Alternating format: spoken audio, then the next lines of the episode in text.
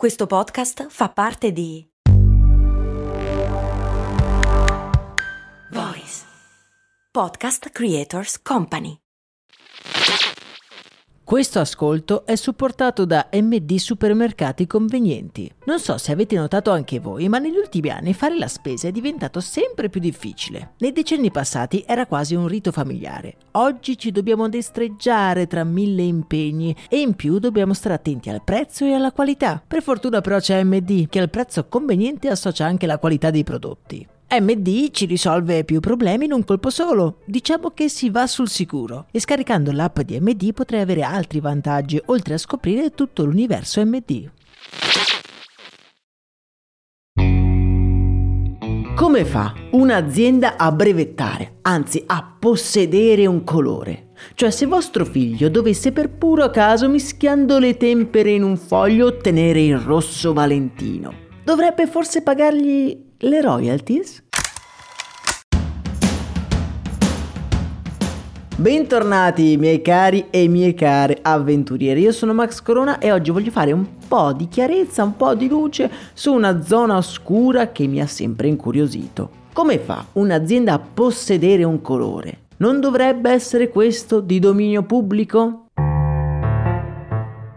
La rivista The Hustle riporta la storia di Daniel Schreiber, che nel 2017 si è visto recapitare una lettera minacciosa dall'azienda T-Mobile, famosissima compagnia telefonica tedesca. In questa lettera l'azienda lo accusava di aver violato il copyright del brand. L'accusa non si riferiva né al nome né al logo, ma al colore, il magenta a rigor di logica registrare un colore non dovrebbe essere possibile e invece aziende proprio come la T-Mobile ci sono riuscite. Questo accade quando un colore diventa sinonimo di un marchio. Il blu Tiffany, il giallo di McDonald's. Ecco, in questi casi l'azienda può rivendicare una sorta di proprietà sul suddetto colore.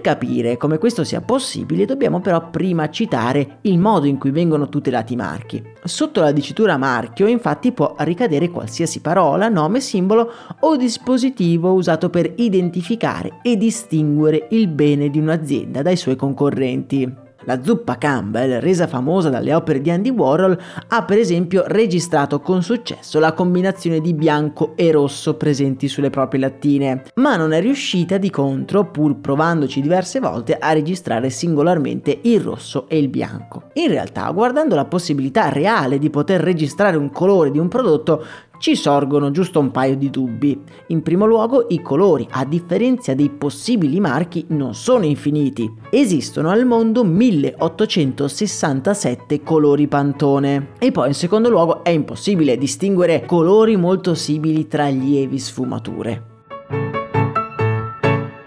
La prima azienda a registrare un colore è stata l'americana Owens Corning, una compagnia produttrice di materiale isolante per pareti a tintura di vetro per differenziarsi dai concorrenti comincia a vendere questa tintura in un caratteristico colore rosa. Negli anni il colore è diventato talmente rappresentativo, per farvi capire utilizzavano la pantera rosa come testimonial, che nel 1985, dopo una battaglia legale durata 5 anni, la Owens Corning riesce a registrare il colore rosa. Boom, da quel momento è diventato essenziale registrare non solo il marchio ma anche il proprio colore. Tiffany ha registrato il blu nel 1998, la 3M, quella dello Scotch, si è aggiudicata il giallo e T-Mobile, come abbiamo visto, il magenta.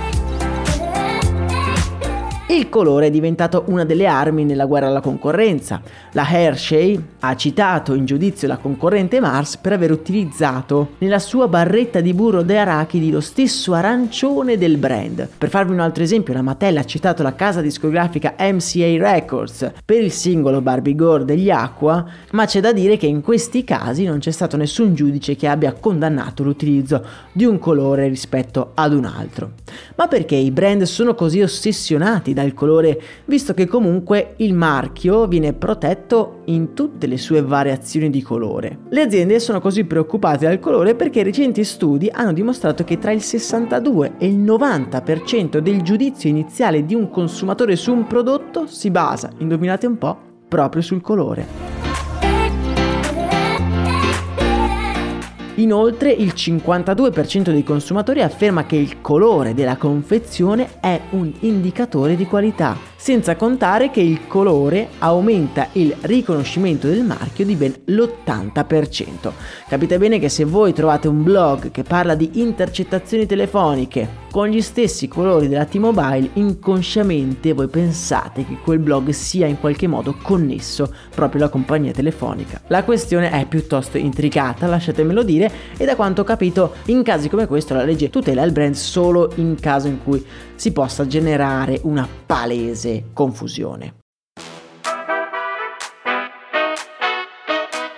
Nel canale Telegram vi lascio alcuni spunti per approfondire, come l'articolo di The Hustle che vi citavo prima. Io intanto vi do appuntamento al prossimo episodio. Un abbraccio e un saluto da Max Corona.